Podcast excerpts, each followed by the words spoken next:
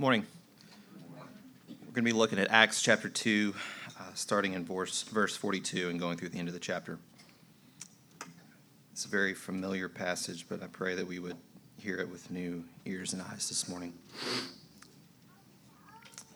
And they devoted themselves to the apostles' teaching and the fellowship, to the breaking of bread and to prayers. And all came upon every soul, and many wonders and signs were being done through the apostles. And all who believed were together and had all things in common. And they were selling their possessions and belongings and distributing the proceeds to all as any had need. And day by day, attending the temple together and breaking bread in their homes, they received their food with glad and generous hearts, praising God and having favor with all the people. And the Lord added to their number day by day those who were being saved. Let's pray. Lord, I'm thankful that your mercy is more, and that we can trust in that fact. We can rely on that. It is a sure thing. I pray that we would find great comfort in that this morning. I pray that your mercy towards us, that we would read your word, your scripture in light of that, your provision for us through Christ, that it would change our hearts, that you would give us generous hearts. We would show mercy and kindness to others that you would teach us what it is to be a church, to be part of your body. I pray for Paul this morning as he comes to teach. Ask that you would guard his mind and his heart, and that you would fill him with your spirit to teach us, to give us ears to hear your words, so that we might be changed and transformed into the image of your Son, Jesus. I ask these things in the name of your Son. Amen.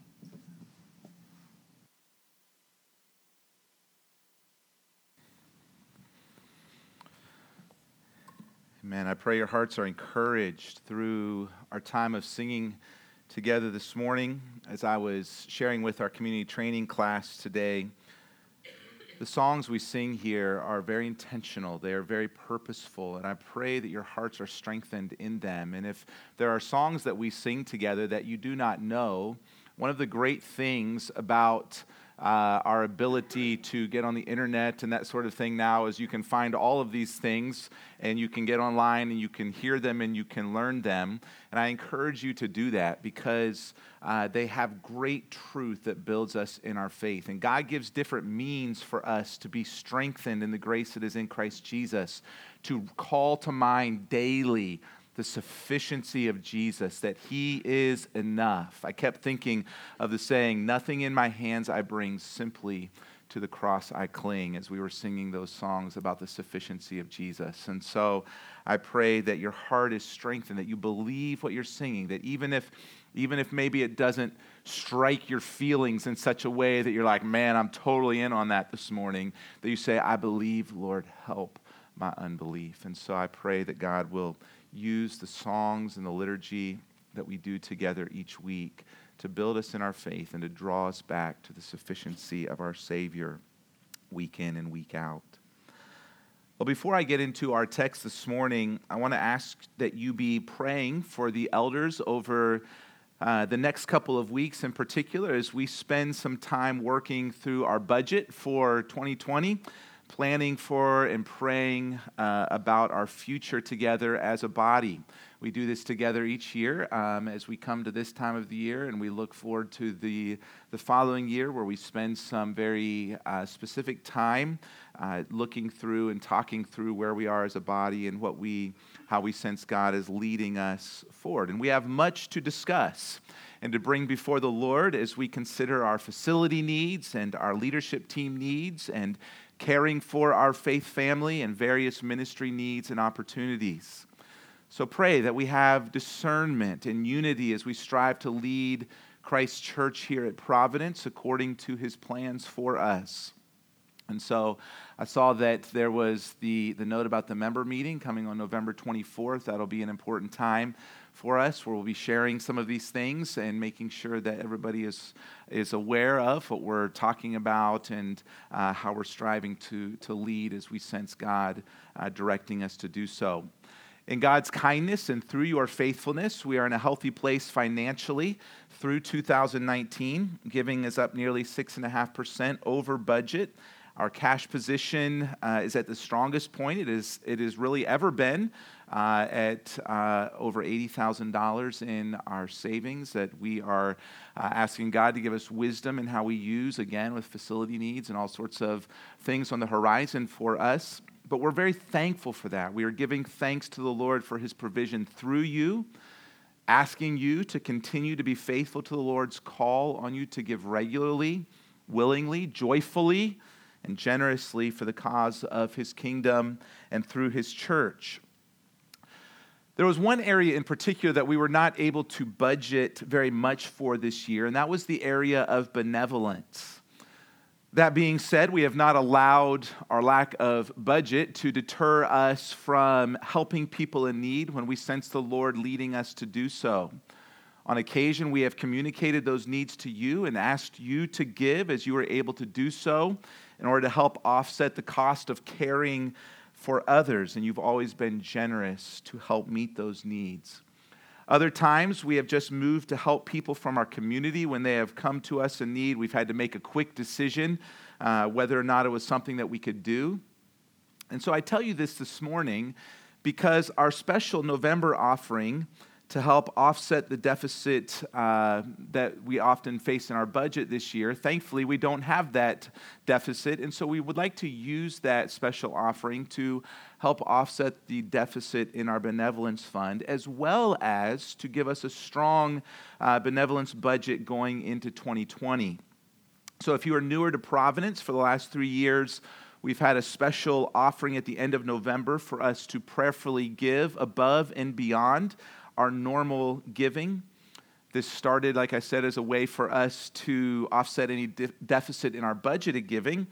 But since we are thankfully on track with that this year, we want to look at it very, for this very specific need of the area of benevolence. And so, all the gifts that come in for this special offering, above and, be, uh, above and beyond the amount, right now our deficit is about $720 uh, in that benevolence fund. Uh, so, we want to make sure that we cover that. And then uh, anything that comes in above and beyond that uh, will go toward funding our benevolence fund for next year uh, as well. And so, we want to make sure that, that those funds are used specifically in that way. So we're going to have uh, this offering uh, in our service on November 24th. If you're not going to be here on the 24th and you would like to give prior to that time, uh, there is a drop down box on our online giving that is, that is marked benevolence that you can give through, uh, or just give during the Sunday offering um, and just make sure you mark it clearly that it's for uh, the special benevolence offering for November as well. So, as one of your pastors, I just want you to know that I am very grateful for the love and the care that you show to one another as we face needs in our lives of all sorts of kinds. Though we are certainly not perfect, I do believe that we are a church that is striving to love one another with the love of Christ that the Spirit pours out into our hearts. As Jesus said, it is our love for one another that is a primary way that the world knows that we are his people. And one of the ways that we extend the grace of the gospel to one another and to our community is through sacrificial generosity that allows us to care for those who are in need. And so we'll get back into our text in John next week, but I want to take this morning to consider this beautiful example that God gives to us in His Word to show how the gospel transforms us to be people that are marked by sacrificial generosity. And so, three points this morning. Uh, the first is that the gospel transforms us to care more about people than possessions. There are two effects of believing in and following after Jesus that the scripture speaks of often. All right, two effects. There's many I know, but there's two in this particular arena that we're talking about this morning. The first one is that your grip on things is loosened. That is, your heart is freed from bondage to your possessions as your passion turns to seeking God's kingdom. you are moved by the Spirit of God to truly understand and believe that your life does not consist in the abundance of your possessions. And you seek to then take appropriate steps to not be encumbered by your possessions in a way that would keep you from following Christ and his call upon your life. And so, one, our, group, our grip on things is loosened. The other thing that happens to those being changed by Jesus in his gospel is that as you care less about yourself and your things and your wealth, you begin to care more about others. The more you trust that God will always meet your needs when you are being faithful to his mission for your life, the more you are liberated to share with others because you truly begin to care about them.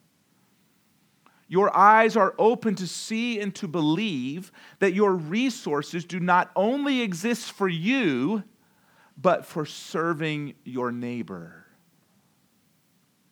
So, as we see in the testimony of our text, and all who believed, all right, and he's saying here, all who believed in the crucified and risen Jesus were together.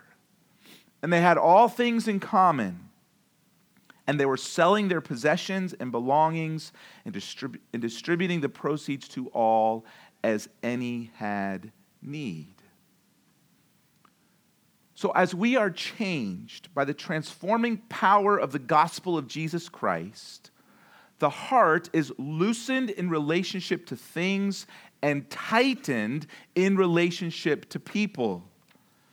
You find yourself spending much less time coveting other people's possessions and instead desiring to use your money to help meet other people's needs.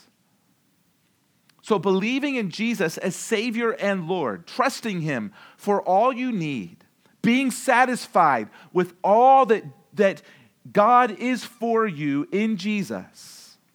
That's the key. Right? That's the starting point. It is the key to caring for others with the money that God has entrusted to you. Believing in Jesus, trusting that He will always meet all of your needs according to the riches of His glory in Christ Jesus, and being satisfied with all that God is for you in Jesus is the key to caring for others with what God has entrusted to you.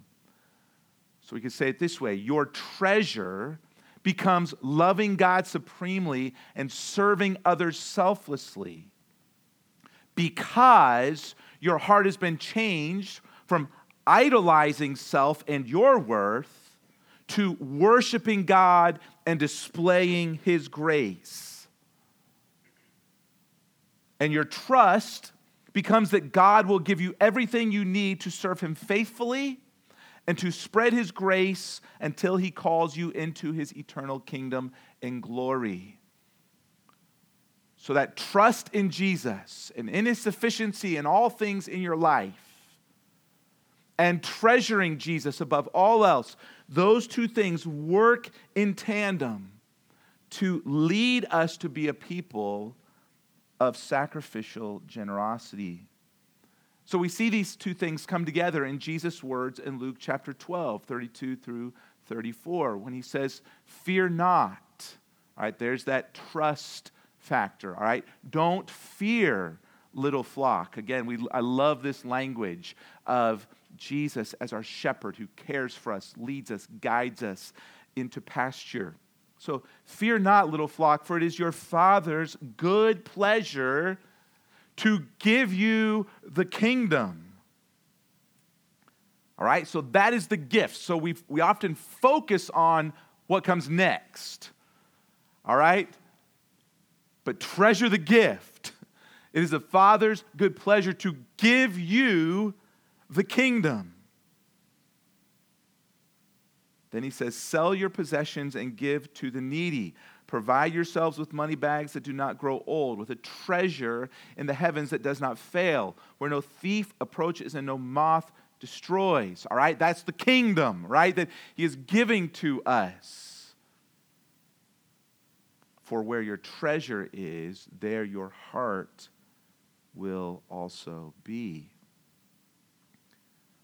All right, so this is a big step in the process of looking at the money that we have, however little or much that may be, all right, looking at the money that we have through the lens of the gospel in God's kingdom. That is not only trusting God to meet your needs or trying to treasure God above your things, which is super important, but also taking the money and possessions that God has given you and using them for the good of others. Others who very well may not be able to repay you. John Piper views Christ's words here in this way. He says, Jesus wants us Christians to be free from the love of things. And he wants us to be firm in our love for people. And he does not believe that you can have both at the same time. Because if your heart is united in love to people, then you will sit loose to things, because things will have value only as a means of loving people. So, free from the love of things, firm in our love for people. That's a pretty simple yet profound way of stating how the gospel ought to change our view of money from being ours to always consume on our pleasure to being a gift that we are to steward for the glory of God and the good of our neighbor. To prioritize the needs of Christ's community above our own.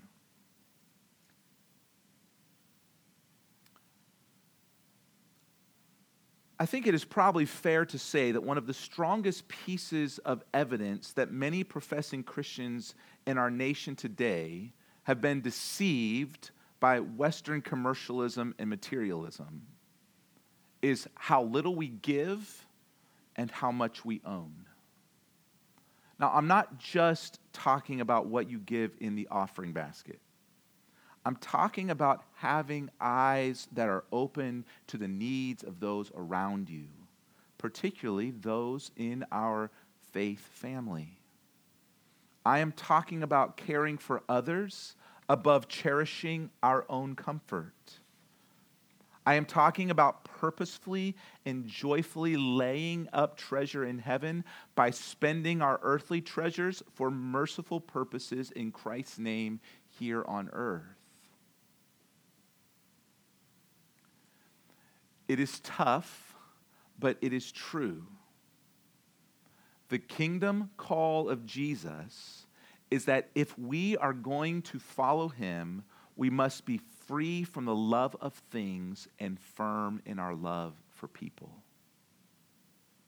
We must be a counter community that views our resources not merely as a way to raise our standard of living but as a means to raise our standard of giving. All right? I think you're hearing a really good balanced view during the gathering in these areas. And so I want you to understand there is nothing wrong with enjoying living. There is nothing wrong with enjoying the good gifts that God gives to us, but not at the exclusion of first establishing generous giving. And so look at it this way, friends God has blessed us not just so that we can live better, but so that we can love better. Simple statement, big paradigm shift, right? That God has blessed us not just so that we can live better, but so that we can love better. This way of thinking and living is powerfully illustrated in the example of the early church as these people believed in the gospel in such a way that their faith took root in their works. Right? So, point number two the gospel unites us to delight in and to display the grace of the gospel together. There are two texts in the book of Acts that are very similar in their language that give us an idea of how these new followers of Christ were fleshing out their faith. The first is found in Acts 2 42 through 47 that Wes read just a few moments ago. Acts 2 contains the record of the time when the New Testament church was born. Jesus had recently risen and ascended back into heaven. And just as he promised, he sent the Holy Spirit upon his apostles so that they might go with his power and authority as witnesses to the gospel. This began in Jerusalem at Pentecost as the Jews who had gathered together heard Peter preach the message of the gospel that Jesus was delivered up according to the definite plan and foreknowledge of God that he was crucified and killed by the hands of lawless men, and then raised from death by God the Father to be the Savior of all who repent and believe in his name for the forgiveness of their sins. That is the good news. And this is what is being preached by these apostles in the power of the Spirit as they are sent forth by the risen Christ to take this message of hope to the Jews, to those in Jerusalem. In verse 41, Luke speaks of the staggering response wrought by the Holy Spirit in the lives of many who heard the words of the gospel proclaimed. It says, So those who received his word were baptized, and there were added that day about 3,000 souls. Now, what is almost as astonishing for us to comprehend is how their faith was seen in their works. They were zealous to live out through their relationships the truth of the gospel that Jesus displayed in his life and death. I think that it is important that we understand that what we are seeing here in Acts 2 is not some crazy cultish commune, all right? It is certainly not a paradigm for socialism. It is not state mandated distribution of wealth. All right? It is gospel motivated sharing of possessions. And it is a wonderful illustration of gospel transformation taking place as the Lord our God is calling these people to himself, and they are indwelt and empowered and led by the Holy Spirit. Understand, much like us, these people lived in the midst of a crooked generation, what Jesus called a faithless and perverse generation. And Peter's call was for these people to repent of their unbelief and to turn to follow Jesus. And by God's grace and power, many were believing. The Lord added to their number day by day those who were being saved. So, what we see happening here is that God is establishing a new community, a counter community, a believing remnant, a people that would be His people to display His grace and reflect His glory together. They saw this happening corporately as the redeemed people of God, not just individually going, but corporately together, displaying the glory and grace of Jesus who had come, given his life, defeated death, that they might have life in his name. And so, as God was building and bonding this community, we witnessed this amazing sense of togetherness and one anotherness and responsibility to care for each other, both spiritually and physically. So, within the text, it seems like verse 42 is sort of a summary statement that gets further developed than in verses 43 through 47. Verse 42 says that the believers were devoted. All right, that is, they were seriously and earnestly persisting in four things the apostles' teaching, fellowship, the breaking of bread, and prayer. And each of these four things turns up one way or another in the following verses after verse 42. It's quite obvious that the conviction of sin that followed Peter's preaching was no momentary panic of punishment. Rather, the message of the gospel filled these new believers with a lasting sense of awe. Don't you love that? Awe came upon every soul. That's what we often need, right? We need awe at our God, awe at His grace, reverence of His glory. So God was at work among them, just as God is at work among us this morning that as the apostles spoke and God revealed himself to these people through their words and the wonders they performed, there is some serious spiritual growth that is happening. People are giving themselves to prayer and to the teaching of the apostles. They're praising God together in public worship. They're gathering to enjoy and be strengthened by fellowship with one another around meals. And they are helping to meet one another's needs. So, does this sound like a spiritually healthy, caring community of Christ followers to you? Yes, it's, it's quite beautiful. Not perfect, I guarantee you that, okay? But it is the gospel at work in their lives as they're declaring it, as they're displaying it to one another. So God is using these people who are not worried about themselves, but that are rich toward God and loving one another to be an example of the joy and love that comes through the Spirit.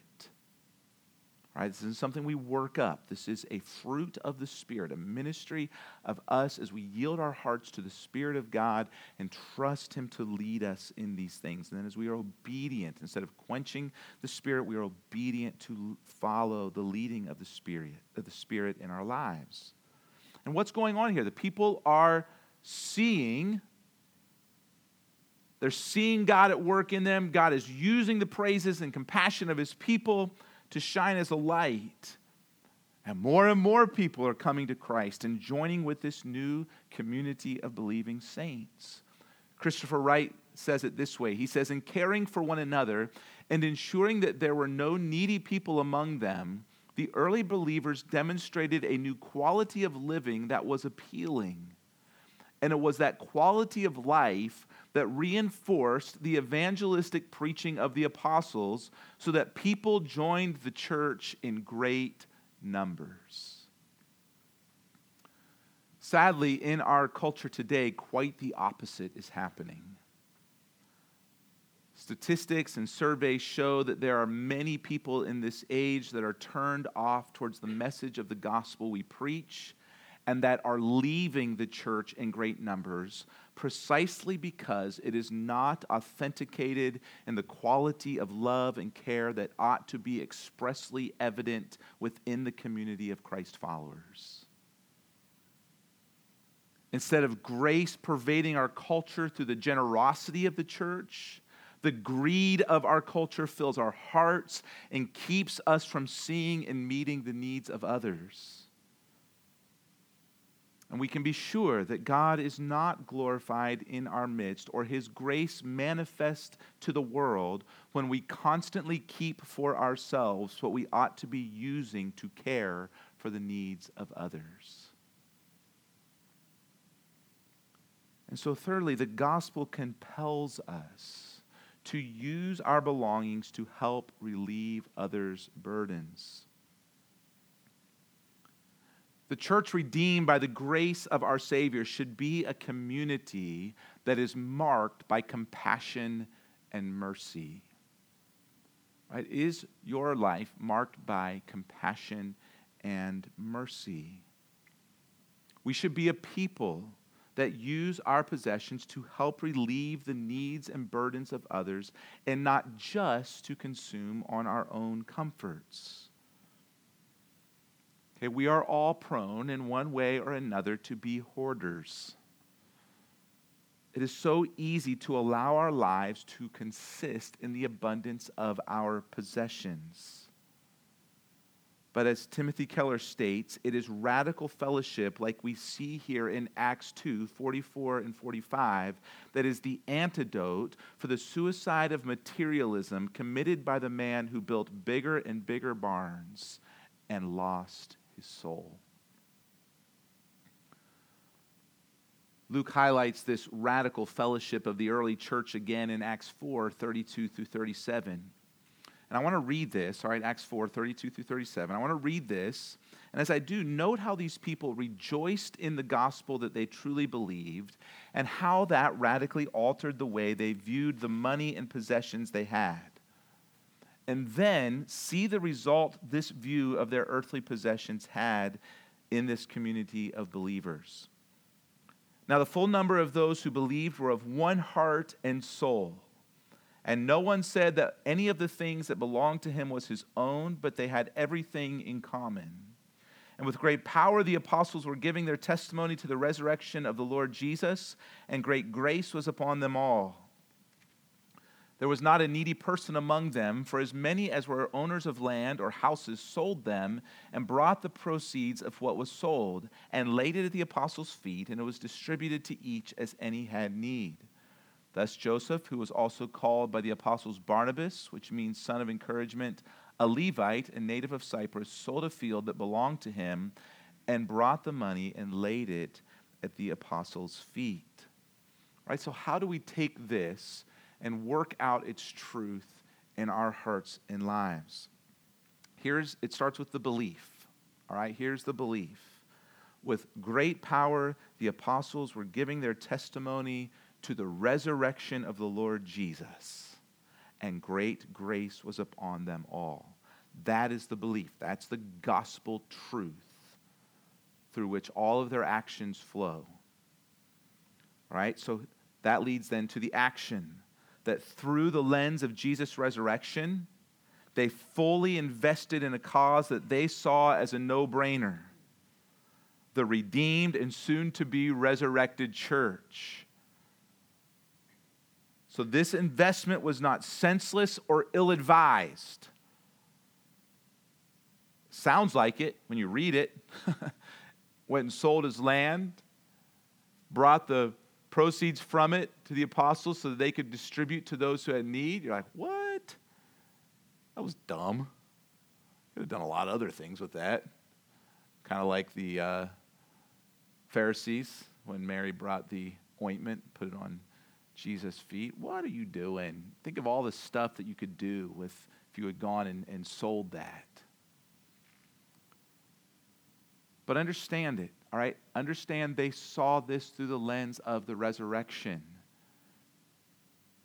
That this was, because of Jesus' resurrection, his promise to all who believe in his name, that this was not some senseless and ill advised thing to do. Rather, it was both true and triumphant. It was a guaranteed success.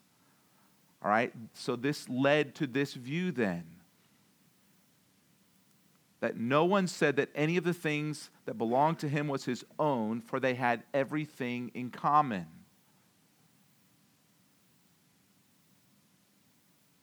All right, so the belief of the resurrection led to the action of, of something that seems so radical and yet was done through the, through the lens of the resurrection because their desire was that there would not be anyone amongst them who was in need. And the result? Was there was not a needy person among them. All right, so for Luke, as it should be for us, fellowship did not just consist in getting together for a meal once in a while or in talking to each other over coffee before church for a few minutes. Rather, the heart of fellowship consists in the reality that believers are so bonded together in the hope of the resurrection that if one is in need, the others do not feel that they have the right to live on in prosperity without giving up something to meet that need. And so they would sell possessions and use the money to meet the needs of the poor and powerless in their midst. They did this so faithfully and so well that Luke could actually write under the inspiration of the Holy Spirit that there was not a needy person among them. What a great goal for us to have as a body of believers united together in faith and committed to walking worthy of the gospel. Not that I'm asking you to go sell everything and bring it to the elders' feet, okay? But what I'm saying is, is that we have such a high view of the gospel and such a high view of our place as kingdom people that we use what God has blessed us with so that there is not a needy person among us. But if we are going to truly care for one another in such a manner, it's not going to be because of a sermon that I preached. It will be because we are convinced that there is something far better to be gained with our money and possessions than a life of greater comfort and supposed security. Because sacrificial generosity is not a mandate, it is a response. Christian generosity is a response to the reality of the resurrection not just Jesus' resurrection, but the resurrection into the visible kingdom of God that Jesus' resurrection secured for all of his people. The promise of the resurrection is that all who give of their lives and their belongings in this age for the sake of Jesus and the gospel will receive a hundredfold in the age to come that we will receive an inheritance that is imperishable, undefiled, and unfading, kept in heaven for all those who are being guarded by God's power for that day. That we will experience joy that is inexpressible and filled with glory when we, when we come and obtain the outcome of our faith when we come to Mount Zion and to the city of the living God, the heavenly Jerusalem, and to innumerable angels in festal gathering, and to the assembly of the firstborn who are enrolled in heaven, and to God, the judge of all, and to the spirits of the righteous made perfect, and to Jesus, the mediator of a new covenant. This is the promised reward of the resurrection it is a kingdom that cannot be shaken, an unimaginable inheritance that Jesus died to secure for all who live by faith in him and seek first his kingdom. So, yeah, the prosperity gospel is a thing, but not for this age, for the age to come. So, such a hope is meant to compel us to follow the example of our generous Savior as his redeemed bride, to put the glory of Christ and the greatness of his love for us on display by pursuing our joy in the good of others, by caring for others above cherishing our own comfort by purposefully and joyfully laying up treasure in heaven, by spending our earthly treasures for merciful purposes in Christ's name here on earth. By being a counter community that views our possessions as a God given means to increase our ability to give, not just to make our lives more comfortable to live. I recently heard someone say that money is the earthly currency by which we obtain the deeper longings of our heart. That money is the earthly currency by which we obtain the deeper longings of our heart. That is so true. That is why we love money, because of what we think it can provide for us the things our hearts long for comfort, security, prestige, power. We could go on and on. But what if we believed that Jesus, through the power and the hope of the gospel, already gives us everything that our hearts truly long for? And therefore, our money, rather than being the means to get what our flesh desires, becomes a means to help give to others what our hearts treasure. And that is the grace of Christ that has been given to us. I dare say that we would only increase in growth as a community marked by sacrificial generosity and an unquenchable joy. And so let us commit to this aspect of being a caring community, right? Our mission statement proclaim Christ as a caring community of God exalting disciple makers. This is part of that commission, part of our mission is to be a people marked by sacrificial generosity. And this should, this should begin in just how you view your giving period, right? From week to week, month to month. That it's not just the leftovers that you give to God, but that He gets the first fruits. And that we honor Him through that. Not just so that we can look forward to having better, nicer facility at some point, but so that we can care for the needs of those that God gives us to care for. So let us commit to this aspect of being a caring community.